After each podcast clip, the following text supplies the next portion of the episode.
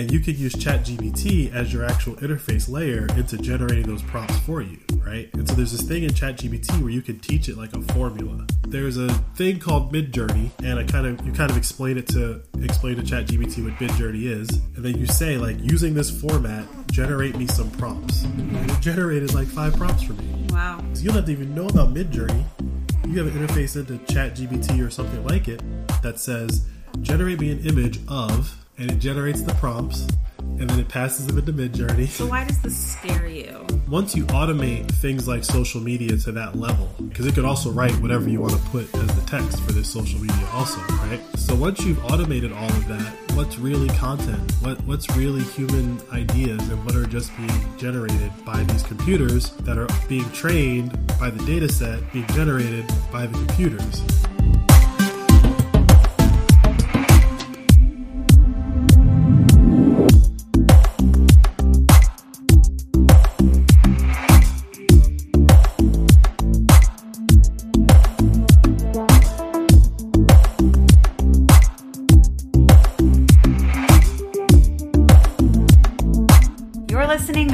The Flirting with Bitcoin podcast. I'm Mandana. And I'm Ian. And, we're, the, Receffies. My husband Ian is a Bitcoin enthusiast, but I am not. Each week, he tries to teach me something about Bitcoin and Bitcoin adoption. We have a lot of fun with it. But I'm not trying to overwhelm you with technical analysis and price targets, babe. You promise? I promise. And I promise we won't overwhelm you with ads. That's because we operate on the value for value business model. What's that? Instead of reading off a bunch of ads, we're going to keep things a little more personal, intimate, if you will. If you enjoy the show, meaning it brings you some value, consider supporting us. That support can be sharing the pod on your socials, recommending us to a friend, and yes, even sending us some money. And since I'm the Bitcoiner, I prefer Bitcoin. And you can send us some on our favorite podcasting app, Fountain. If you want to learn more about the pod, go to flirtingwithbitcoin.com. To all our fountainheads out there, keep making and sharing clips of the show. We may make the content, but without you, all I'm really doing here is flirting with my husband in front of a microphone. Y'all ready? I am. Let's go. Hey, Ian. Hey Mandana, Hola. Guten Tag, Buongiorno. Konnichiwa, Hello. e Hola for Brazil. And Noruz Mubarak to anyone celebrating around the world. Uh, and if you're not celebrating, I recommend you give it a shot next year because Noruz is the best holiday ever. Yeah, Noruz and um, the halving might fall around the same time. Really? Oh, because how how far out does it take to know when? Um, It starts coming this way towards us. but So right now it thinks it's going to be like April, Uh-huh. but it's like the first week in April. ah, And so as we get closer, and depending how fast the blocks come in Yeah. and difficulty adjustment, it might come closer to to Nowruz. oh, that's great. And mainly because one of the things that's been happening in Bitcoin recently is uh, the hash rate's been hitting like all time highs this year. Mm-hmm. So when the hash rate's going up, that means the blocks are coming in faster. And remind me, hash rate is when you have a lot of miners. Um, it's not the number of miners; it's the number. It's the amount of compute power that is being used Oh, by the, the, Bitcoin strength network. of the computers of the Yeah. miners. Okay. So a good example would be like Bitcoin's um, hash power. I just read this before we started recording. Um, Bitcoin's hash power is like three times the equivalent of like AWS and Google Cloud Compute combined, Nice. right? So it's like That's all a big of deal. Yeah, exactly. Yeah. So as that increases, that means that the blocks will come in faster, but the difficulty adjustment will try to keep them as close to 10 minutes as possible. But every time a block comes in faster than 10 minutes, it ticks closer to Nowruz. Cool, cool. So, what time is it, babe? The current time is 783039 and we're approximately 1463 blocks since our last episode. And if I gave you a dollar, how many acres could I get on sunny Bitcoin Island right now? So right now you can get 3,530 uh, acres for a dollar on Bitcoin Island. However, I want to add on to that because uh, I was talking to one of my friends the other day, and to try to make this point, um, I had to pull up that website that we talked about before, priced in Bitcoin, that talks about all the other things like houses and cars and stuff like that being priced in Bitcoin. So I think a topic that's like pretty applicable for today is like the price of eggs, right? Sure. So you can get an acre on Bitcoin Island for 3,500 sats, right? How much do you think a dozen eggs cost on Bitcoin Island? I don't know, but I think you'll tell me. Yeah. First, tell me how much a dozen eggs are, and then tell me how much a chicken is, because maybe it's just time we buy a chicken. Sorry if it wasn't you, Hunter, but Hunter SF would say chicken math is hard. yeah, there's like a lot of other things that you need to buy. Well, no, just the math of like how many chickens should I have if I want a certain number of eggs and all this fun stuff. And I remember like 10 years ago, this girl I went to high school with on Facebook um, had rented chickens, You can do that. which you can do, yeah. And she would post a lot about it. And I was like, this is genius. Because you do it, and then you, like the, the thrill of having chickens kind of passes, and you you send them back. Yeah, I mean, you know, the space that we have in our backyard, you could easily put a chicken run back there. Yeah, And, you know, based on the amount of space that chickens need, I mean, we could have like 20 chickens, what a life! which would, but that would produce you like, you know, five to six eggs a day. Mm-hmm. That's it. A day. You don't even eat six eggs a day. I could. Well, I would eat three. You would eat three. Okay, fine. Let's say 12. Keon will have one. Let's say 12 eggs a day, Uh-huh. right? What do you do with all those extra eggs? I'll figure it out. But but back to the price of eggs, right? On Bitcoin Island, eggs are worth more than the dollar, right? Like would you rather have a dollar or would you rather have eggs? Oh yeah, I see what you're saying. Right? saying. So a dozen eggs on Bitcoin Island is 7,000 satoshis, Uh huh. right? Which I think that's a little off by this site because that means it's about $2 for Yeah. a dozen of eggs. But Which one has that been the case? but Decades ago. But the point is, is that like I don't know where they're getting their data set from. So this isn't like the price of eggs at the store. Mm-hmm. Yeah. This is probably more like the commodity price of eggs, and then they get marked up. And Yep. for so everyone knows that the price of eggs has gone up, right? Everyone's aware of this. Mm-hmm. Everyone's complaining about this, right? If you were living on Bitcoin Island, however, the price of eggs has gone down seventy percent in the last three years Hey. right? It's gone down 17% in the last month. So just during this period of like, oh my God, things are inflating, things are inflating. If you've been living on a Bitcoin standard, the world has actually been getting cheaper for you, especially since the beginning of this year, because the price of Bitcoin has appreciated also, which really means the dollar has depreciated. Yeah, so like after Keon was born, it's all it's been looking up, right? It's been going up the whole year. You know, we talked about that before you went into the to the hospital. That was like the episode before he was born, which was like everything's been going up this year, um, asset wise, because everyone's looking at the situation that's going on and realizing like the Fed is going to have to make more money. And if they make more money, that just means the price of hard assets is going to go up, and Bitcoin is one of those. The reason why I'm bringing up the price of eggs is that, like, he brought that up in our conversation, right? He was like, I don't know, man, eggs are expensive. I can't be buying Bitcoin instead of eggs. And I was like, whoa, whoa, whoa, whoa, whoa. Actually, if you had bought Bitcoin instead of eggs, eggs would be cheaper That's funny. right? And so that was just like a little thing that I wanted I wanted to bring up. So like I feel like at the start of the show, like the acres for a dollar, or you know, that's like a good thing. But like real things also oh, are are having their prices fluctuate, and eventually, you know, eggs will be like seven hundred satoshis. You know, I'm really curious when our farmers market opens up how much a dozen eggs are going to be from our farmer that we normally get them from because they've been closed for the winter, our farmers market, but it previously was $6 a dozen. So I mean- we'll see if she's increased her price. So I would suspect that based on how they run that business, it'll either be six dollars or seven dollars. Yeah. Um, but I would not be surprised if her price hasn't changed because she's selling it. Her inputs are, I don't want to say fixed, but her inputs aren't for like a large scale agricultural Or is she a chain. capitalist and she's just going to be like, it's $9 now because it's going to be cheaper than what you get at the store? Maybe. Yeah. Or it's six dollars. It's cheaper than at the store. You should come to the farmers market more often and buy more eggs from me. Yeah. And then she'll go buy those chickens that you were just talking about. Ah. Right? Because she has a lower expense. Like for her Yeah. business, her her expenses are lower. That's why she can charge six. Yeah. So maybe she'll raise the price. Maybe not. Yeah, I don't I'm know. hoping not. But the point that I'm getting at here is like, if I were her, I would keep the price at what it is and just let people realize wait, they're cheaper at the farmer's market. Stop going to Yes or stop going to Safeway or stop going to Whole Foods and just find a farmer's market.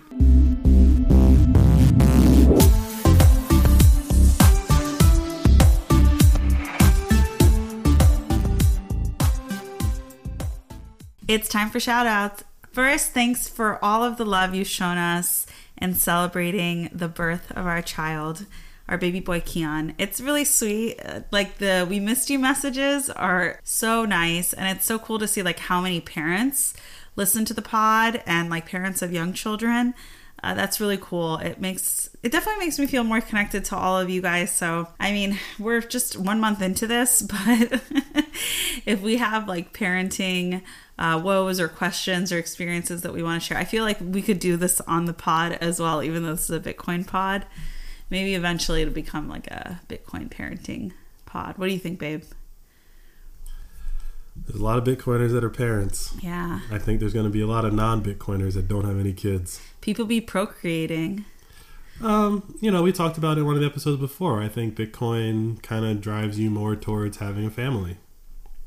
And I think people who don't get Bitcoin probably also don't want to have a family. Because they don't see like hope in the future. I don't want to like speculate why those two things correlate. I'm just saying that I think people who don't want a family or or don't want that lifestyle, you you you don't plan on having anything to leave to someone. So you're not really thinking about like what is it that I own and what would I leave to someone after me. They're just living for themselves. Yeah, but like the situation's more urgent than that today, right? Like, do I have enough to survive in retirement? Do I have enough to survive 10 years from now? I look at Bitcoin as this like this filter. And the filter is do you understand the broken system? Yes or no?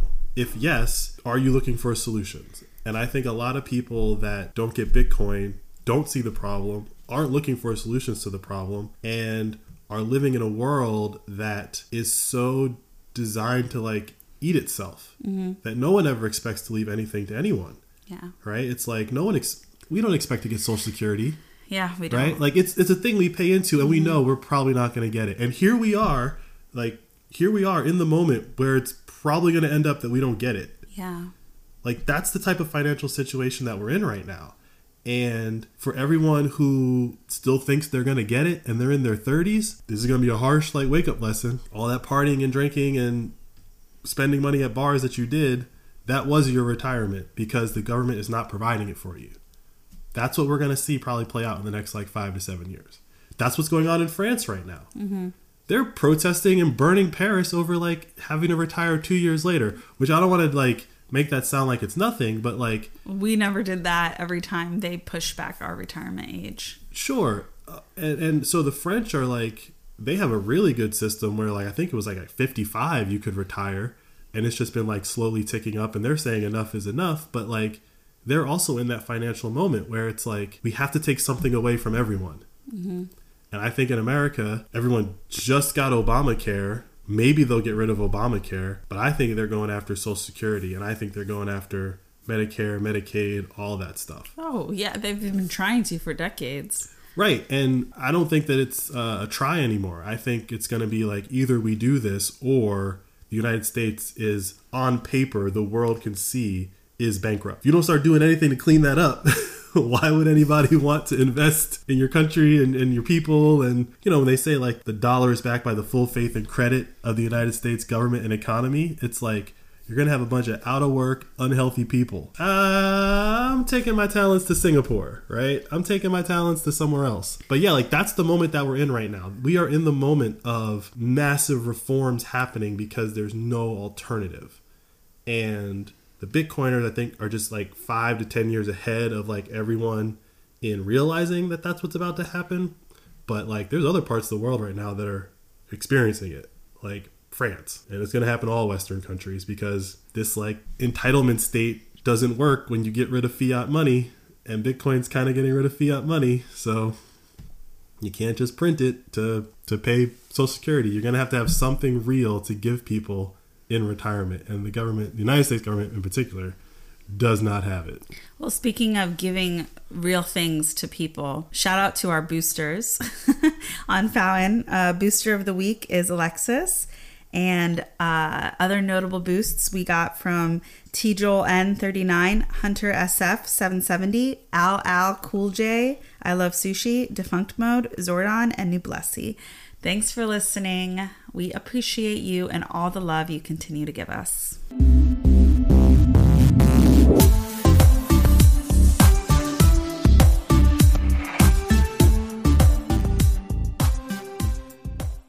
Okay, babe. So, like, we tried to record a couple days ago and it didn't work. Did not. Yeah, Keon was not having it. Baby's gonna baby. Yeah, he was just, you know, living his life. Just didn't really want to go along with the podcast. Yeah, we actually record in the basement, so I think he was like, "Where? Why am I here? What is this cold place?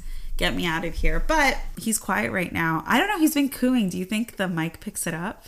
Yes. Aw, so our listeners can hear him. I mean, if he makes a noise when we're both talking, either we cut it out or it's going to be in there. I'll leave it in there. We only have one mic. We don't have like Yeah, we're not a sophisticated setup yet. Um, But I keep telling Ian we need to auto tune his coos. yeah, right after you get your soundboard.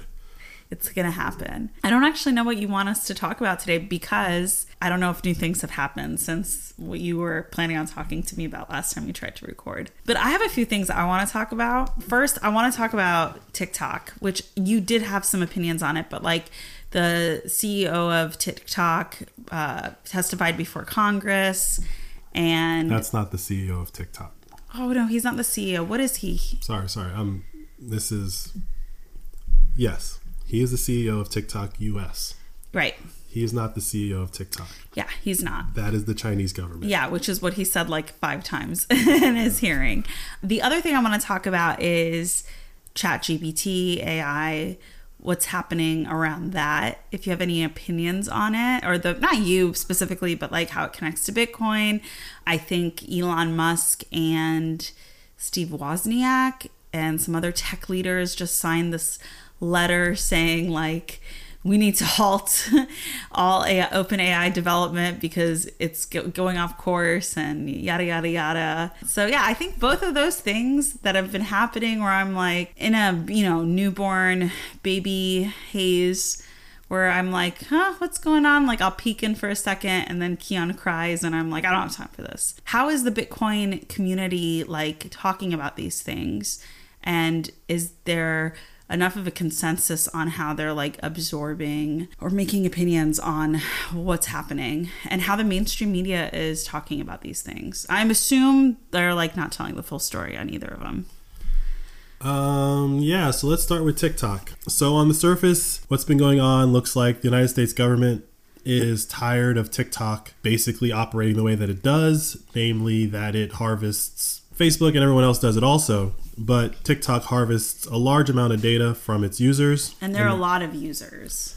and it's the number one social media platform and it's not controlled by an american company. It's not it's not controlled by an american. So on the surface it looks like the united states government is putting its foot down.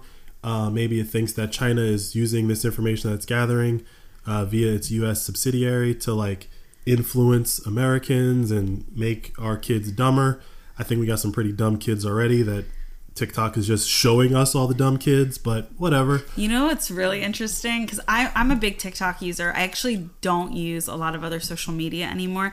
TikTok prepared me for motherhood. It got me through my pregnancy. You know, if, if you use TikTok, like there's always these different parts of TikTok. So there's like pregnancy TikTok, there's MomTok, um, there's a million other places, subjects or whatever that you just add talk behind, and that's the hashtag that you can follow. But um, TikTok.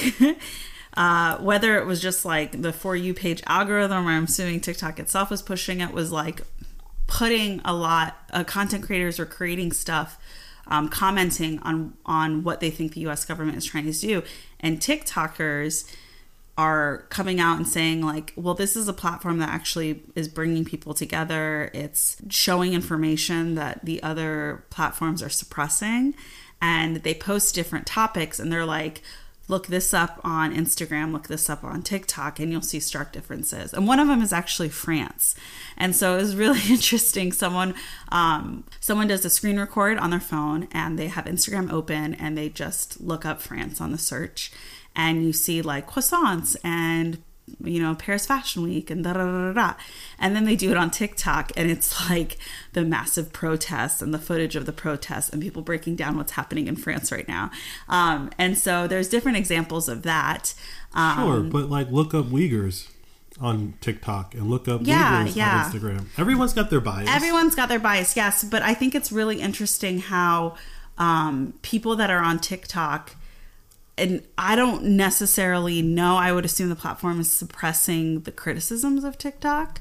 Um, but how TikTokers have come out like, I'm d- like diehard for this app. Whereas for me, as a user of TikTok, I'm like, I'll enjoy it while I can because if they get rid of it, they get rid of it. But it is still pretty wild that they think that it's okay to get rid of a whole social media platform and to set the precedent for that, which I assume is like at its core what Bitcoiners are concerned about. Why why I've started this this explanation off with as on the surface it appears is that if you actually read what's in this like bill that would give the government the power to ban TikTok.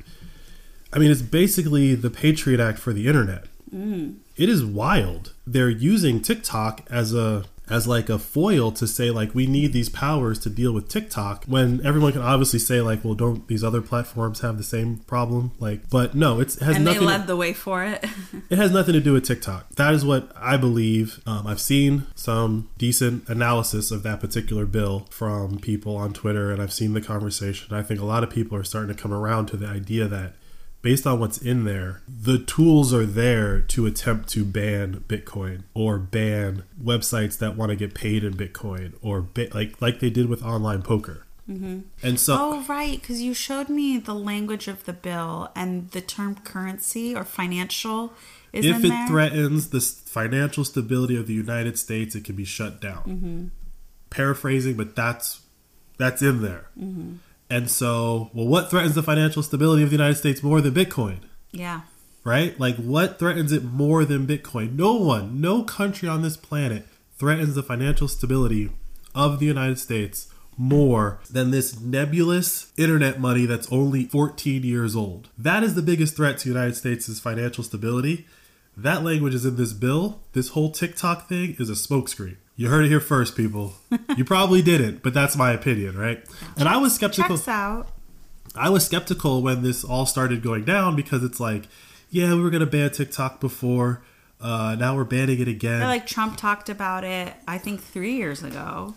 Well, this is my point: is that I think when it was talked about before, the plan wasn't to use any new powers to ban TikTok. They were just trying to take TikTok away and actually sever the connection between TikTok US and the TikTok in China mm-hmm. and say the TikTok US can stay. We just want proof that it has no backdoors mm-hmm. that's sending data to China. There was no real bill that says we need new powers to deal with this.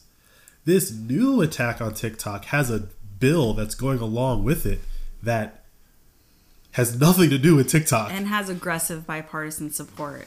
It has aggressive bipartisan support. So that should always let you know that it's not good. Exactly. because they did this before, people have already spotted the signs. So before, the, it was called Operation Choke Point. It's a thing that's documented. They did it. They've admitted, like, it's all there, right?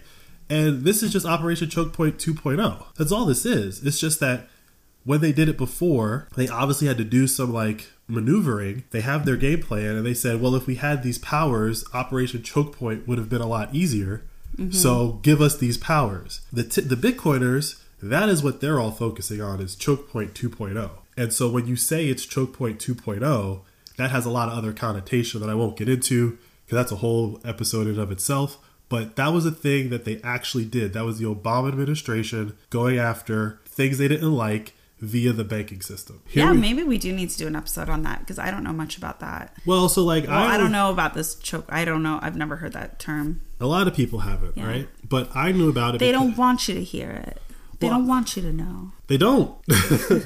um, but I knew about it because at the time I was playing online poker, mm-hmm.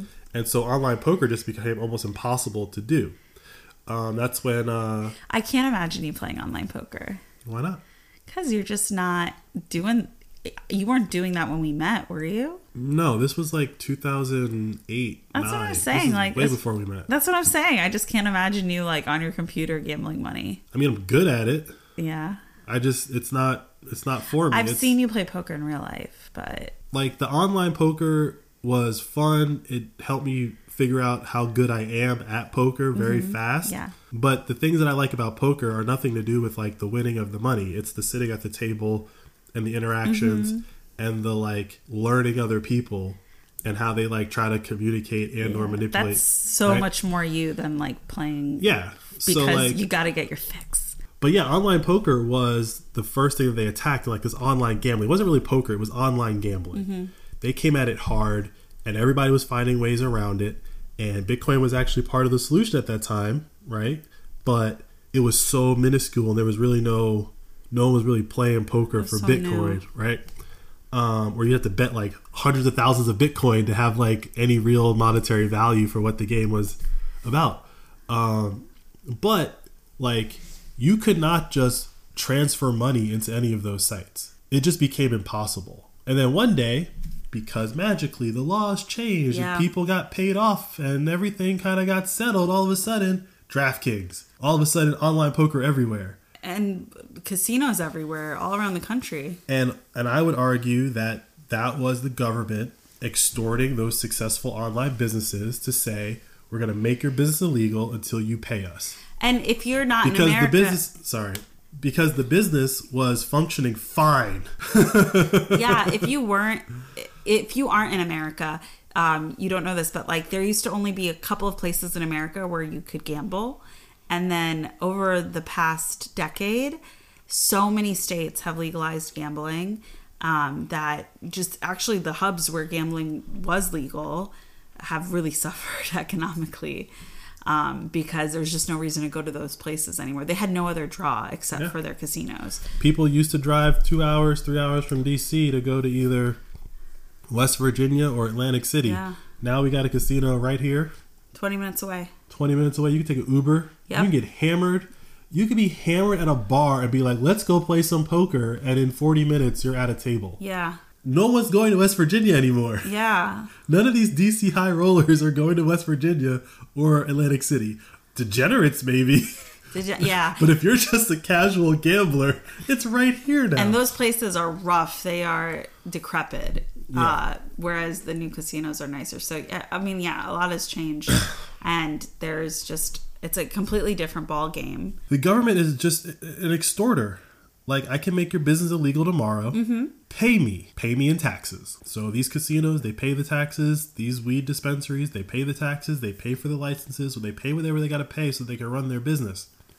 The problem is that with Bitcoin, bringing it back to Bitcoin, they're not shutting down Bitcoin. They can only pass laws that shut down the exchanges, the casinos, right? They could shut down Coinbase if they want to, which that's one of the stories we should talk about. They could shut down Binance. They could shut down FTX. Well, FTX shut itself down. The government can come in and shut those businesses down. They can't shut down the underlying network of Bitcoin. So all these things they're doing are just showing how resilient Bitcoin is to government coercion and corruption and takeover, which is going to cause everyone who wants to get out of that game to just move faster into it. They're shooting themselves in the foot. It's not going to work out. The United States is going to probably pass some version of this, and they're going to go after Bitcoin hard, and it's going to it's going to totally mess up the United States economy even more, unfortunately. But it's not about TikTok. Everything on that TV screen that they're talking, nothing in the news about TikTok is about TikTok. Just know that for a fact. Oh, I've I've been known. Yeah.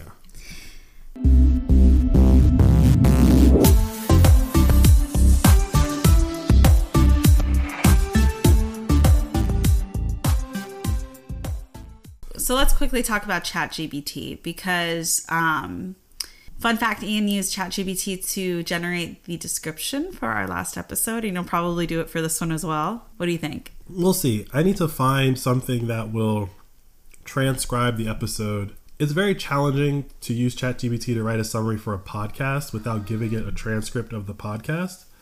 The problem is that the transcript is so long because we record about an hour that if I feed the whole transcript in, ChatGPT is like, bro, come on. I- I, I can't do anything with this. So I need to find How some. do you think I feel? well, you're human Yeah. versus a computer. A human can listen to an hour of audio and take something away from it. A computer, all it's going to do is listen to an hour of audio, generate that transcript. Well, that's not what these tech leaders are are hinting at. They're saying that you know OpenAI is getting out of control, and we need to take a step back. There's two different things happening. One is with the company OpenAI. The other is with these AI models. So, what you've been hearing about and what you've been talking about is they're talking about OpenAI, the company. Mm-hmm. So, a little bit of story about OpenAI, the company, just so that you're on the same page and maybe you'll understand why these guys are saying this. OpenAI, the company, started as a non-profit. Mm-hmm. It started as a nonprofit because people were concerned about where AI was going, namely Elon Musk, and said, We think that all AI technology should be open sourced so that no one gets like an upper hand and creates Terminator robots, right? So all the research that's being done, you know, we're going to publish it under this, you know, open AI nonprofit. And then a couple years later, they converted to a for profit. And uh, the CEO of the company, uh, Sam Altman, basically said that like look it's easy to do the research for cheap but to actually implement this stuff after you've done the research to prove that your research was correct that just requires a lot of money for computers and stuff like that so we need to um, we need to have a way to get money so that we can prove out our research and so he went out and raised i think like this is before he became a for-profit but he went out and raised i think he said like a hundred million dollars as a nonprofit which was like an absurd amount of money for a nonprofit to raise. Like that's tech company money. Yeah. But he raised it as a nonprofit. Okay. After converting to a for profit, he does this partnership with Microsoft. And if you read the language of the partnership, Microsoft basically bought OpenAI. Mm-hmm. But they didn't buy OpenAI, right? Because they have some weird financial investment deal where like Microsoft can only make so much money off the investment and it's capped at 100x. They put in a billion dollars. Mm-hmm. The, the amount of money they can pull out of this, they're capped It's a hundred billion. is a hundred billion. okay. Right? Anything over a hundred billion goes to the nonprofit. So this is like the founding idealists for OpenAI against Microsoft. Is that the battle that's happening right now? This is there's a couple of things that are going on. Elon Musk is involved in this for sure for two reasons. Number one, he was going to do what OpenAI was, and then someone started OpenAI, and he just said, "Fine, as long as it exists, that's great." I thought he was a part of it initially. a part of it like it's all it's all relative Yeah. but the point is is that like he was on board for the nonprofit creation and he mm-hmm. was supportive of that this is an obvious microsoft way of roundabout buying a nonprofit like you can't buy a nonprofit like So outright what if so what about the uh, angle of like, well, they're just jealous that Microsoft did it. Like they hate us because they ain't us, and Microsoft's sitting there like, we thought of this first. Sorry. No. So what's happened without we got to get a little bit deeper into like this partnership that they've created because it's basically on par with like the scam that is Ethereum. So what they did was they have this nonprofit sitting alongside this for-profit entity. That's the same structure that Ethereum has. They have the Ethereum Foundation and then they have like Ethereum the marketing team and all that fun stuff, right? the nonprofit is in charge of what can happen with the for-profit business, right? Um, same thing as Ethereum, and the people that control the nonprofit are are supposed to be separate from the people who control or in, have say in the for-profit because fundamentally this nonprofit entity is in charge of everything and Microsoft doesn't own that mm-hmm. they're just invested in this like subsidiary of this nonprofit. Like they're not more powerful than all of these other players. Right. But what do you get when you put a billion dollars into anything? Yeah. It's control. Complete control. So like Elon and these guys are saying, if you want to start a for-profit company, start a for-profit company. If you want to do that, do that. But you can't hack and steal OpenAI through this this convoluted partnership But that's not what they're saying. They're saying take a six month pause so we can assess like what's happening because we're going down a dangerous path. Yeah, that's that's hype. That's hype. This is all about business. Okay, right. Yeah, so that's that- a lie. Well, it's not a lie. It's not a lie. But by saying we should take a pause, what the, what he what they're really saying is we should pause so that they don't actually do this whole acquisition thing, and Microsoft end up owning OpenAI Why don't they just say that? Because they have to scare people. That's how everything works. If people aren't afraid, they don't care. So he creates this fear, which is a valid fear. It's just not six months of fear. Like that is an existential threat for humanity in general, and that's how these things tie into Bitcoin.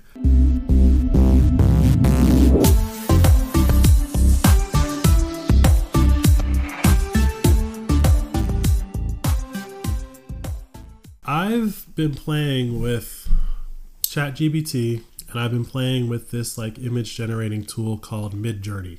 Between Midjourney and ChatGPT, you can produce most social media content. Full stop. Obviously, there's some learning curves to both of them, like how to make them do what you want them to do. But once you learn how to like make ChatGPT write a summary from a transcript in a very concise way that's kind of in your voice, now all you have to do is produce transcripts, right? Like you don't have to sit and think about it every time. Um, with Midjourney, same thing. Like once you have like your prompts, um, it can keep generating s- similar images for you. You know, if you had a theme, right? Like if we had a theme for flirting with Bitcoin, we wanted all of our images, whatever we posted, to like fit that theme. You would have to learn how to make Midjourney do that. But Like once, m- learn the commands that you have to. yeah, make. they're called prompts, prompts. right? Okay. And so, like, you could, and all the prompts are different, and um, the ordering matters, right? And how you phrase things and stuff like that. It's a it's a programming language of itself. Uh, there's this one guy on Nostr, uh, I think his name's Igor, and he posts these like Nostrich pictures, which are like ostriches and like different things, like wearing like a bomber jacket and like sunglasses or whatever. In the color theme of no- Nostra, which is like purplish. I mean, the color theme Yeah. is just part of it. My point that I'm getting at is like, he's been doing that for so long that I know that he's doing it in Midjourney, but I also know that it's him doing it in Midjourney, mm-hmm. right? Like he's got a prompt that gets him roughly what he wants, and then he tweaks it a little bit to get these like variations of the image.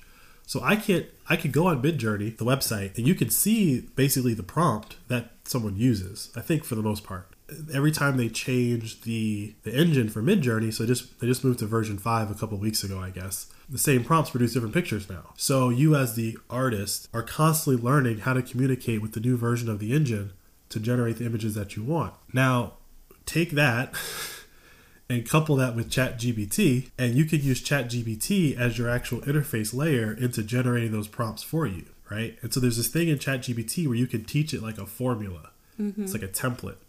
And I was playing with this the other day where it was like there's a thing called Midjourney, and I kind of you kind of explain it to explain to ChatGPT what Midjourney is, and then you say like using this format, generate me some prompts, mm-hmm. and it generated like five prompts for me Wow. right? And so now all you got to do on the other side of that is you don't have to even know about Midjourney. You have an interface into ChatGPT or something like it that says generate me an image of, and it generates the prompts, and then it passes them into Midjourney. So why does this scare you? Well, um, once you automate things like social media to that level, right? Because it could also write whatever you want to put as the text for this social media, also, right? So once you've automated all of that, what's really content? What what's really human ideas, and what are just being generated by these computers that are being trained by the data set that's being generated by the computers? Yeah, I mean, I totally hear that, but the other side of this is like there's so much effort that people are putting into creating social media content, and most of it is um, made by marketing companies. Like the actual companies, or you know, there's not a lot of actual content creators that are creating social media content. A lot of it is companies. People are hiring someone to do their social media. So I think it's like I don't want to say this because I don't want to diminish like the career of somebody or like a whole industry, but it really is like a ridiculous amount of energy that you have to put towards something. And I think as consumers, content consumers, we're all we're all like realizing most of the stuff we see out there are not actually created by the poster the person who's posting it or the account that's posting it. So like that's great. You can have AI generate mm-hmm. that stuff. Good. Let's use our brains for something more important than that. Right, and so that's where Nostr and Zaps come in, right? So on Nostr, you know, Damus is just a client for Nostr, but mm-hmm. Um, just like on Twitter, you can like something on Damus, you can or Nostr, you can send Bitcoin, Yeah. right? So you see something that you know is corporate media trash, would you send it any money? Versus I see an image from Igor. I know it's him. I know that he's using Midjourney, but it's still him, and I like that image. I'm sending Igor money. I'm not sending an advertising marketing company money. I'm sending it directly to a person. Now, I would argue that eventually marketing companies will just create plants and make you think that they're individual people, and right, the cycle continues. And that's where like meeting people in public and the thing like Nostra, Nostrica that just happened last weekend in, in Costa Rica, um, meeting people in person and getting back to like, if I haven't met you in person, you're not a real person.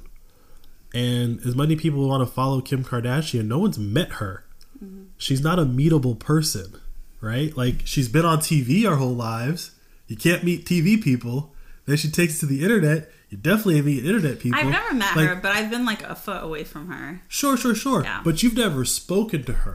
I haven't, but Okay. before she was super famous, she did like a club event, and I went, and she was right there. She looked very different back then, but They all did. Yeah, Um, but my point is, is that like what's happening right now with Bitcoin is that the smart people are getting it. Literally, intelligent people are getting it 1st mm-hmm. and when it comes to parting with it, because they understand what it is, um, they're not just going to give it away willy nilly for like a McDonald's post, right? But there are people that are monetizing their social media presence purely through Bitcoin. I mean, we're one of them. I mean, we didn't make a lot, but compared to people that have zero Bitcoin, we made a lot of Bitcoin last year. And we're we're on track to like make more Bitcoin this year, but like people that are listening to our podcast that send us Bitcoin, that is a completely different thing than a like. Well, let's take it off of like Bitcoin um, and Nostr and Fountain, those types of things. Let's say you figure out how to use ChatGPT and I'm sorry, this other Midjourney. Mid Journey, and you are a content creator, and then and you get a product that um, you get a sponsorship contract with, and you know maybe eventually Midjourney also creates videos. Like you could be a content cr- content creator and not actually have to ever take a photo of anything. Uh, and you could get sponsorships. You could make a ton of money. Maybe before companies figure that out.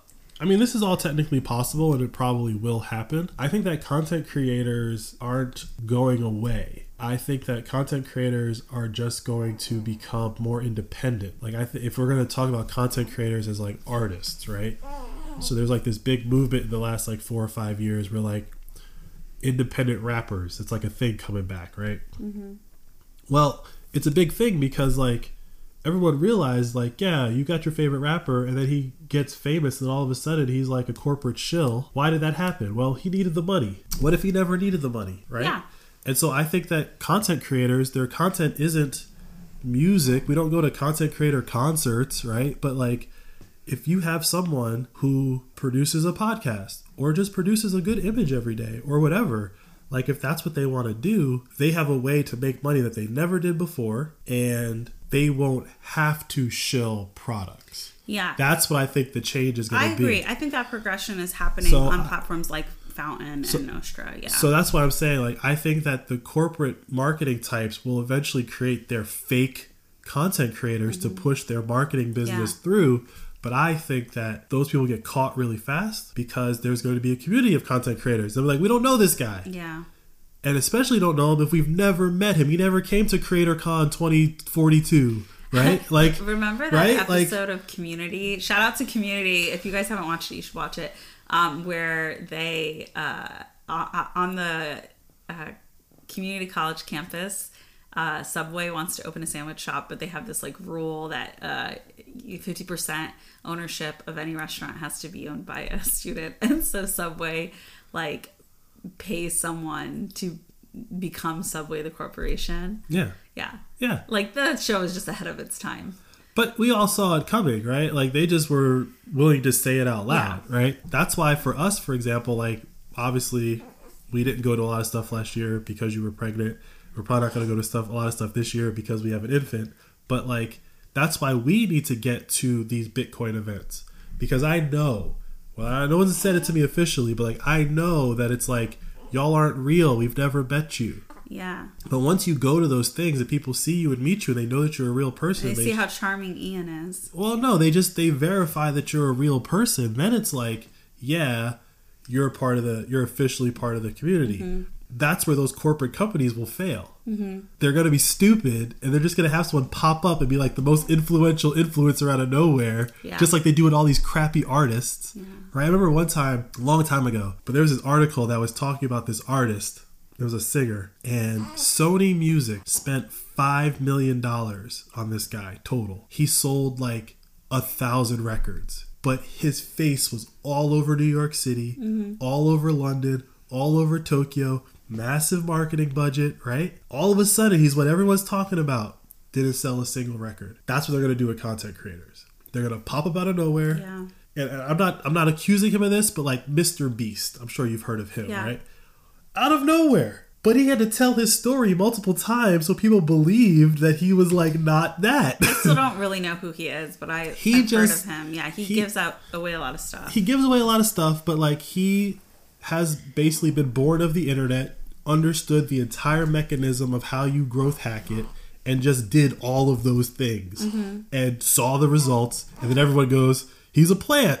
it's like, well, yeah, I guess if I was that successful, you'd think I was a plant. But someone had to do it first. I'm not saying he did it first, but like you know who Mr. Beast is, he did something. yeah. Bitcoin, the currency unit, is what's going to keep all of that in check because the way that Sony promoted that guy was through borrowed money, Yeah. right? That artist ended up in debt. he owed five, you know, like it wasn't real money to begin with that paid for all that advertising. Mm-hmm. With Bitcoin, there's going to be a lot less debt.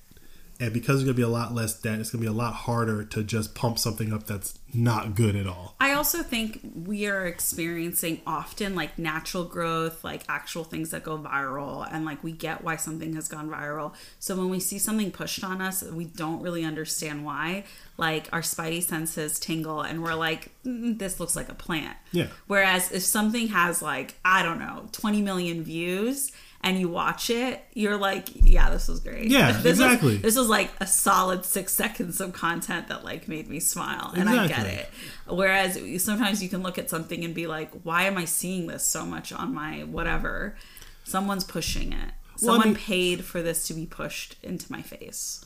I think the best example that we have of that, like before content creators and influencers, are uh, Terry Tate, the Office linebacker, and um, the Old Spice commercials, Mm-hmm. and technically the the the shaving commercials as well. I forget what It sounds like these are things that are marketed more to men because I don't know well, uh, yes, Terry Tate is. Terry Tate's an old, old, old, old like thing. I forget what they were. I'm even- so young, honey. Like No, it's like before my time. Terry Tate like might even I don't say predate YouTube, but it's like around the beginning of YouTube. That's why it's like Again, I'm so young. I wouldn't right. Um, but anyway, these are commercials that I remember. Yeah. They were obviously done by a marketing team, Yeah. right? But they're commercials that I remember, and they're still funny to today. Something that like was done by a marketing team isn't necessarily bad. It's when it's yeah. forced on you and it's not good. Yeah. Why do I keep like this? Terry Tate Yeah. was hilarious. Like you wanted those commercials. Oh, it's it was ESPN. That's what it was. So these were commercials on ESPN. Um, I think that it- people just like liked. they liked. Yeah. So like you'd cut to commercial and there was like a specific type of opening and you would stick around to watch the Well, Terry like the caveman Geico commercials. Yes, a lot people of- people liked it so much they tried to make a show out of it. It did not do well, but people were very excited about the show. exactly. But were they though? That's true. I will tell you the other Sounds one. like that Sony artist. I'll tell you guys the other one that I stand by is the Kardashians because I actually used to really be entertained by the Kardashians and then I decided I wasn't anymore. I would say about 4 or 5 years ago. And I've for years gone on all my social media and where you can hit not interested. Whenever I see them on my feed and they come up, I will hit not interested. And even on TikTok, you can um, then they give you the option to go into further and they show like what was tagged in that post and you can select what you don't want to see anymore. I have been doing this for years. They still show me Kardashian content. Yeah. It is insane how hard it is to escape them. They are pumping so much money into all of these platforms to stay relevant. Yeah. None of it is organic. To keep it on Bitcoin, once you hit a certain point in your like wealth accrual, you basically have infinite money because you can always borrow more money. Kim Kardashian's a billionaire. She can borrow whatever she wants. Yeah. So what? She keeps pumping in money back in, but she could still acquire this debt. She could, you know, so like that's the game that's been going on. That's the game that Bitcoin is breaking because it it removes a lot of that debt from the system. Without going too deep into like the financials of that, like Bitcoin and this AI, they kind of go together. Uh, without this anchoring of Bitcoin, so that everyone has a frame of reference for the value of things AI is just going to start to eat all all things that all all communication. Mm-hmm. It's just going to eat it all. We've digitized all our communication, and now to inject an AI that can pretty much hold a conversation with you indefinitely. In about five years, no one will be able to tell the difference. I think we're already there now. Like stupid people can't tell the difference if they don't know that the thing just said something objectively false, right? Uh, in five years, you're not gonna you're not gonna have to talk to people if you don't want to. So like, how many people's jobs are just communicating? How many customer service jobs are going like Yeah, India? Yeah, I understand all of that. That's why it's but, scary. But I still think that if you look at decades ago and you say, oh, technology is going to take people's jobs, that's not what happened. It's just the work changes. So I do think that the work is going to change. I also think if there's a recalibration of like what we value as a society, maybe mm-hmm. bringing it back to Bitcoin, like if we have this recalibration that's supposed to align with Bitcoin, right? Where like we value the food that we eat, the work life balance, prioritizing family, um, education, those types of things, and like we could actually fill up jobs in that space more than what we've been, you know, assigning value or maybe like an increased workforce towards. Like, I, I don't necessarily think AI taking customer service jobs means that there aren't going to be jobs in society. I'm not saying that. What I'm saying is that let's let's use a different let's use a different uh, time period. There was a time period where over 90% of the world was farmers, and then everyone started moving into the cities.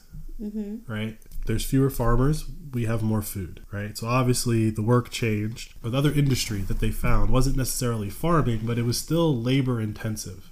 They went from farming to manufacturing. That's muscle, mostly men, right? Intelligent men went in, you know, into the cities and became bankers and lawyers and doctors, but like there was still this underlying just raw muscle talent um, for men. The customer service world is a little bit different because it's not mostly men and it's not a labor intensive job. It is a communications and Soft skills. so the question becomes, you know, we always need to build roads and bridges and tunnels, and maybe the tools get better and better, and we need fewer men and, and muscle, actual muscle, to do things. But when it comes to this customer service job, what's either next or what's the alternative to it? And I just don't see like an alternative. The customer service job was like this weird thing we needed to get us from to, to basically onboard everyone to technology, to the internet, right? Like that's what customer service is. Help, I'm having a problem with this new technology. I want to use it. I want to use the bank uh, online. I want to use uh, uh, Facebook. I want to use all these tools that are on the internet, but I need help. You know, if it was up to Microsoft, they would just own OpenAI. That'd be the only company that had this capability, which is kind of extreme way of saying that. But like, if it was up to Microsoft, they'd want to be the only person that had an AI, right? If it was up to me, I'd want to be the only person that had an AI, right? if this one piece of software that's written and maintained by, let's be aggressive and say a thousand people, can replace hundreds and thousands, if not millions, of jobs that's going to happen really fast. It took a while for all those farmers to become manufacturers. A lot of those farmers didn't become manufacturers, but their kids did, right? That was a slow and gradual process. Yes, maybe World War II, like in the world, the World Wars kicked it up a notch, but that was a gradual process from agrarian to industrial. This transformation, once AI gets it, it's going to be a decade tops before all those jobs are gone. And why I say that's scary is because I do believe that the work will change. I do believe there are other jobs, but historically we've had a lot of time for that transition. Yeah. And this AI transition is going to happen fast. Like there's going to be a day where cars don't drive themselves, and then Elon's going to get on stage. He's going to go, guys, we solved the problem. And then there's going to be the day that cars do drive themselves. And then it's going to be 10 years when there until there are no taxi drivers. Mm-hmm. It's just you know you know what I'm saying. So like these changes once once the software is finished and is capable, it's only a matter of like how fast can we get it into everything. Yeah, but I think then like the job is going to be like being able to write the right prompts or review the right prompts or to be able to review the outputs. Like I, I think that there will always be I don't disagree. work to do and it's just adapting the workforce to not solely rely on the technology and to be able to like review the technology. And I Right. think But- right now we have the majority of people who are still not using technology right. So I I think we just couldn't get the majority of like I don't know, I would say like mainstream workforce, not like not like engineers or really technology experts. I don't even know what the term is, eh, but most people that use technology for their jobs are not good at it. Using the technology or their job. Both, right? Like they're not Okay. Like I at work use Microsoft Outlook and there's so many times where I'm doing a screen share and people are like, "Whoa, what did you just do?" And I'm like, "I used this feature." And they're like, "Oh, I never knew that." And I've been using Microsoft Office Suite for maybe almost 20 years and it's always existed. You know, like that feature has always existed. So I actually see something like ChatGPT um, helping people get done what they need faster because our existing technology right now is a little bit too complicated. And some people aren't sophisticated or smart enough to understand how to use it. Me definitely being one of them i don't use like the technology that's available to me to the fullest. I don't use my phone in the best way i possibly could. But when you have something that's as simple as like a conversation with technology i think we'll get there faster but I still think that there's going to be a huge learning curve to getting people to understand how to use it. And I think the people like you, like what you're doing right now, and exploring what it can what it can do for for you or for us for our podcast, for example, and those types of things. I think you are delving into what's going to then be a, a career itself for people, which is how can I get OpenAI to do what I need it to do? I agree with what you're saying. I, I do think that things like ChatGPT, it probably won't even be ChatGPT. I think I think it's going to be a different company. I think they have a head start, but so did MySpace, so did Friendster, True. right? So, uh, Showing your age, baby. t- so did Facebook, Yeah. right? Like, yeah. so I don't think that Open OpenAI is going to be the company. It's going to be it's, this is the Friendster, you know. Um, this is the uh, Ask Jeeves, if you will. Um, but the the point here is that like when it is successful, it's going to make all of the jobs that people have answering phones gone, just gone. You're talking about like floors of Indians in India gone, unnecessary. Now, maybe those people t- working those jobs right now see the writing on the wall and they're like, man, I need to get into this AI game. Man, I need to learn how to code. Man, I need to whatever. That's not happening. So it's going to be fast and it's going to be abrupt. And industries like call centers are going to get brutalized. And there's a lot of literal cities in India that are dependent on call centers. There's a lot of economies that are dependent on call centers. So when you pull the plug on something like that in a short period of time, it doesn't just replace itself. That's why I say this is scary. It's not that I think the the AI being able to have a conversation with a human is scary. I think it's scary that the speed at which it's going to implement its change because it's going to be not a brand new thing, it's just a new layer on the things that we already use. Right? It's just adding to our technology stack where we finally have, you know, the Star Trek computer where it's like computer, I need and right now it's textual, but it'll be able to do other things later. But like I can already literally say into the remote for our television, I can control the lights in our house. That's not even AI, right? Like that's a whole bunch of configuration that I did. I know. but you know, when Google gets their AI working, because right now they call it assistant, and it's really just turning your your words into API calls. But when it doesn't turn your words into API calls, when it interprets what you said and literally can interact with those things, people will be able to use those things, surely. But that technology that you're using is going to displace so many other jobs that it's like, yeah, I think it's cool that my iPhone or my Android phone got better. And I'm not even thinking about like, well, what does that mean for New Delhi? Yeah. right? So I think that it'll be very apparent once Elon and Tesla solve this autonomous car problem. Um, I think they're really close. And, you know, Elon's building a, a robot. So it's like, which is more scary? A robot that can replace that human labor part of the equation, right? And now we got this AI that can replace the soft skills part of the equation. Like, what? Yeah. like forget if they have guns you know it's not like we don't need this to be like a terminator situation this is an economic terminator situation right like if elon musk can build a factory that is powered 95% by these robots and can make the same amount of cars that they're currently making.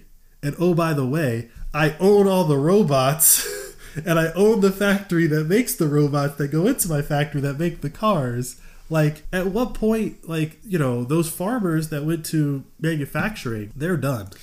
Look, I hear everything Like- that you're saying, but you're suggesting that like the evolution of the farming industry in America has given us better outputs and it hasn't. The quality of food has drastically diminished. oh 100% Yeah, so I think where we have a lot of like fiat, fake, whatever money going into these technology industries where you have you huge call centers and the yada yada yada.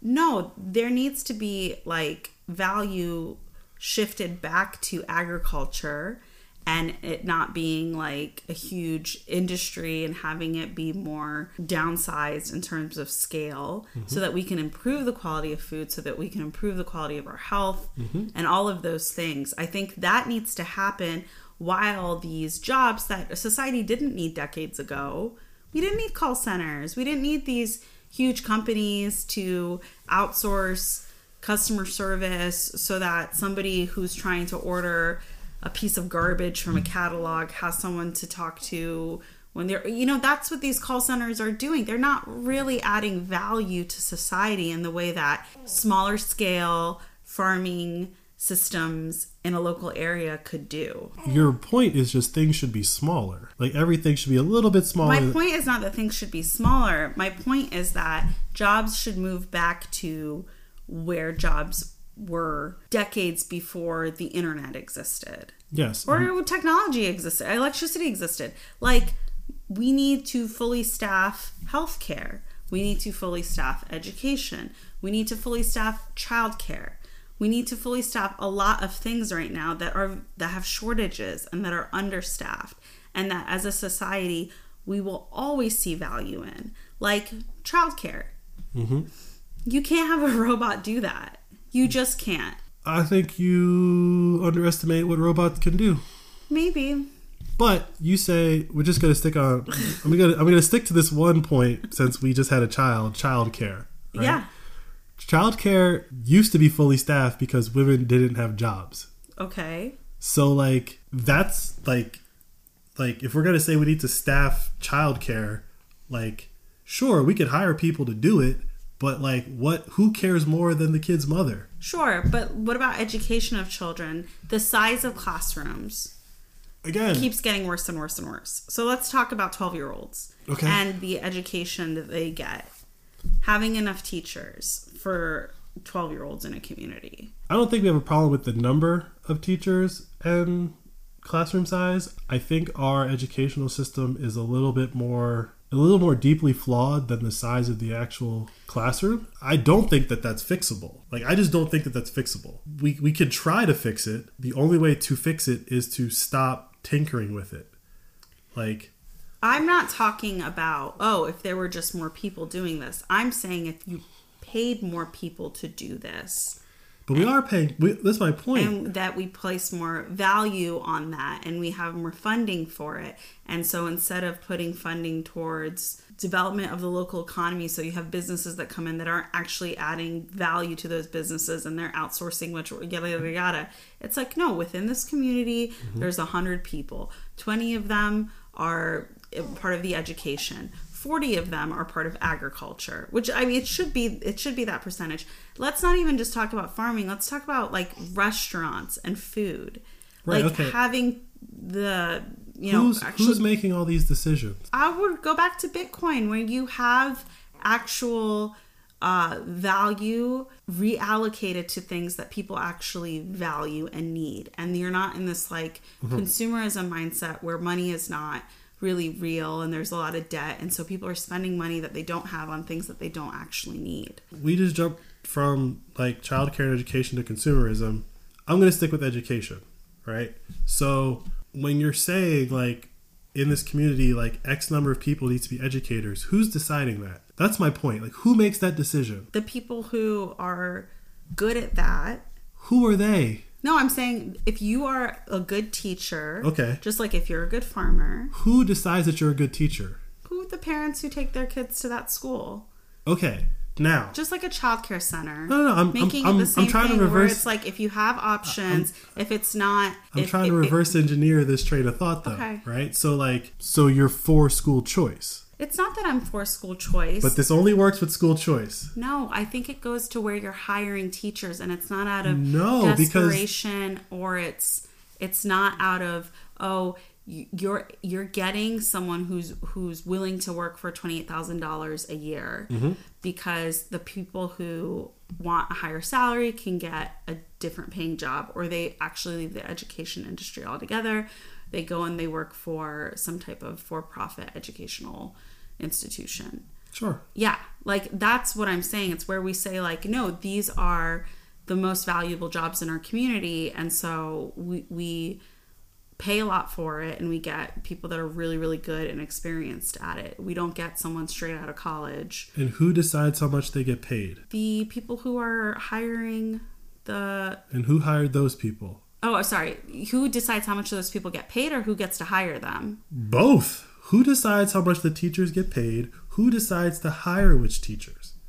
this the the community the this, the local government The local government. And who elected those people? the people Okay, so why did we do that whole runaround? I should be able to decide how my child is educated. Full stop. well sure you can Right. That's also an option. But- but- if but- there's a if there's a, a local like tying education to childcare, right? Before they're a certain age, if you have a lot of different childcare options, you can go and pick the one that works best for you. Whereas if you have limited childcare options, Mm-hmm. you have to just pick whatever's available. what I, what I'm getting at is these programs and these these things that you're describing, education, childcare, Healthcare. these are all things that I don't have any say in at all. I don't decide who hires the teachers. The teachers are already there. I don't get to go into a school and fire teachers. So I have to go into a school hoping that the teachers are good. And if they're not, okay, fine, I take my kid out, right?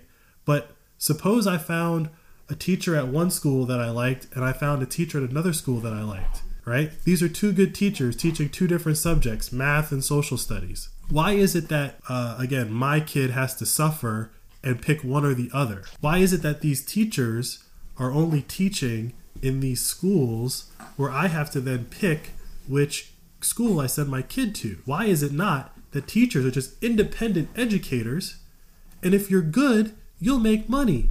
And if you're not good, the market will tell you That was stop Keon burping. stop being a teacher because you're not good. That's the problem with education is that you can have good teachers and bad teachers mixed in, and you have to pick and choose. Well, okay, this school is good at math, so I guess my kid can count, but he won't be able to read, right? Like I'm being facetious there, but like that's what you're really deciding when it's like, oh, this school has good math teachers, but not good science teachers, which is like would be weird because they're kind of the same thing, but like not good uh, right? If there was a Bitcoin for kids program, I would put them in it. And, and anything else that I thought was important that I wanted my kid to learn about, I would gladly pay for that. Don't tax me and then tell me what my kid's going to learn and tell me who, who's going to teach my kids. And then tell me I'm being crazy when you're teaching my kids something that I don't want you teaching them, right? Like, that's the world that we live in. Yeah, but I I think you're going on a like a tangent of what I'm trying to get at where it where I'm saying you will have more people available for that industry if you pull people out of the customer service jobs. Maybe, but only if we get to this point where people can individually decide that they want to be an educator. If you still are not, if you have to be in a school to teach kids, that part right there, that licensing, all that schooling, all this stuff you have to do, that's why we don't have a bunch of teachers. But that's not, I don't think that's necessarily true. I think the education industry is rapidly changing and it ties in with childcare, but I think that there's more growth that can happen in the childcare industry at like a younger age because people can like jump into it and there's different schools of thought on how to raise kids from 0 to 5 and the government isn't required to be in that space. And so you see a lot of like different options and different things that people try out. And i think that's where that initial growth can happen. But that's only if like as a society we're saying like hey this is where we need to be focusing our money on. And i think that happens in more affluent areas. That does happen in more affluent areas where you have a ton of different childcare options but in other areas you only have one or two yeah, I mean, in affluent areas, like childcare is just like cable. It's just a bill. So when it's just a bill, that means there's a bunch of money available for it, which will then find businesses that will try to soak up that money. There's no childcare options in non-affluent areas because there's no additional money mm-hmm. for that. That's just like how everything is. There's no grocery stores in non-affluent areas either, right? Like DC is like fighting a lawsuit because there's no grocery stores in Ward Seven, right? Like like fresh food available or whatever, right? So it's like we as a society, like I feel like that's that's getting harder and harder to say uh, for like any topic about anything lately. I think what Bitcoin does is make you as an individual decide like I want these things, and then you seek out your own solution, and that's something that I think the majority of society is not prepared for. The majority of society is not prepared to seek out all the solutions that the government does provide for you. I hear you, but I also think like this sentiment that's been growing, which is like vote with your dollars. I think more people are thinking that way than have in the past. I think so too. So I think like all of these are things are happening and it's not in a vacuum. So I do think we might lead, you know I'm optimistic about the future just generally. I think that it's it could be a perfect storm where all of these things come and they're like okay, these jobs that all of a sudden we had a bunch of that I was just sitting at my computer not really doing anything and I was kind of basically doing what a computer could do but people are so stupid I had to walk them through it. Okay, AI is taking that. So like what do I actually want to do? What am I really passionate about? Like if I want to be a productive member of society, what where can I add value? And like right now maybe being a teacher is not something where people are valuing or right now being someone who makes food like it, yeah if you work in the food service industry you don't make a lot of money and like food is very cheap. Food is getting more expensive right now but just generally like food is a little cheaper than it needs to be. Um, it, and clothes is a little cheaper than it needs to be. All of those things right? Like if we recalibrate how much things actually cost which bitcoin is supposed to do you know like over time we go back to a more simpler way of life where we're not like heavy consumers of things that are made and shipped from another country. And instead like as a society we are just using what each other is producing like products and services that our neighbors are making for us. I think like all of this can kind of bring us back to that reality when we don't need jobs where we're sitting in office cubicles churning out things anymore because a computer can do that. You know, I bring this back to like because I did just have a baby and I'm breastfeeding right now, like there's no hack to it. With all of the scientific advancements, there's no hack to it. It's hard. It's labor intensive. I was actually thinking like, man, how do celebrities do it? If celebrities want to breastfeed, they have to do it. There's no hack around it unless you hire a wet nurse who breastfeeds for you, which I'm sure some some very wealthy people do it. Um, we've seen you know, celebrities and wealthy people, but there's no hack around breastfeeding. It is hard, and even the pumps, you can buy the most expensive pump, and it might not work for you. Like there's no way that technology has made it, it's made it easier, but it's still very, very hard. Sure, ChatGPT can do all of those things, but if you are a parent or especially a mother and you've gone through all of this and you want a healthy child, there's no hack to it. And I think the further we progress into science and access to information, the more human beings are going to want the best for their children based on the information that's out there. And the data just keeps showing like breast milk is the best. Formula is like a, a scientific marvel, right? But if you can breastfeed, try, right? But it's very hard. So I, I just I think like that is the fundamental truth of so many things in the human experience. Like we're just animals and the natural way of doing something is usually the best for us. And so, sure, ChatGPT is going to get rid of some jobs, but like you said, maybe it's going to reprioritize the childcare of children and making that as effective as possible because technology has removed the need to have people sit at their computers and respond to dumb questions from people and also lets it po- be possible for men to be at home with their babies too right Yeah, sure. We don't we don't know what the ramifications of adopting open of, adopting any type of AI is going to be. Um, my core point is that it's going to be fast, yeah and fast and furious and if it happens within the next five years, we still have leadership that's about eighty years old. yeah they're just not up to the task. They're not um, to really understand what it is and to not be afraid of it and to not create some crazy rules and regulations around it because they don't understand it and they want to control it. And I think they're showing um, their hand with how they're treating Bitcoin.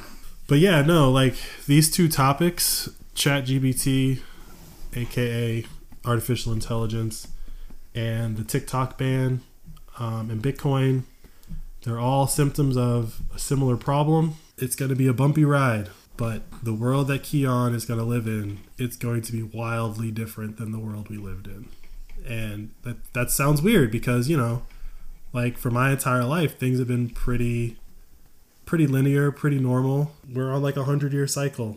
And so Keon's living in the next financial century of humanity is the best way to describe it. lucky him okay babe so i completely took over this episode we didn't really get to talk about anything you wanted to talk about I mean, the TikTok thing I, I did want to talk about because that is the that is the threat to Bitcoin right now. The TikTok story and the bill, the the House bill or Senate bill, whatever, um, that's kind of going along with that story through the media. That is the threat to Bitcoin, and that, in my opinion, is what they're going to use, ultimately use, to uh, try to kill it once and for all. We'll see if it. yeah we'll see what plays out I mean, it's not going to work. It's just going to be interesting to see how it fails. yeah they every time they try to come for bitcoin it just shows how bitcoin can't be come for came for Yeah, how do i, mean, say that And I mean, like you know, I I I think that we'll see what at what point they um actually like kick off their their attack in earnest, and we'll see the propaganda that they use. But you know, if Bitcoin's reached a certain point by then, which I think it will, I think Bitcoin hitting a million dollars, they're gonna pull the they're gonna pull the trigger on whatever they have planned. There's gonna be a lot of Bitcoiners that just don't care. They're gonna be able to leave. like, go ahead, do whatever you want to do. Be an economic backwater. You know, like there's people who stayed in the Soviet Union when it collapsed. yeah time will tell There's a lot of people that also went to France. Well, I, I will uh, say that I really enjoyed this discussion because, like I said, like I'm in kind of in like a mental haze, and I'm just trying to wrap my head around being a new mom and breastfeeding. Honestly, is like a whole other challenge in and of itself. But um, it was cool to like catch up on these two things that I think are really fascinating and so in the mainstream. And I knew that you would have like insights on it beyond what I was hearing about. So another successful flirting with Bitcoin uh, talk with my husband, with my baby boy in my hand, cooing the whole time for our listeners. I hope you guys can just hear through the mic how adorable my baby is. Both of my babies. We'll see. Ian and Keon.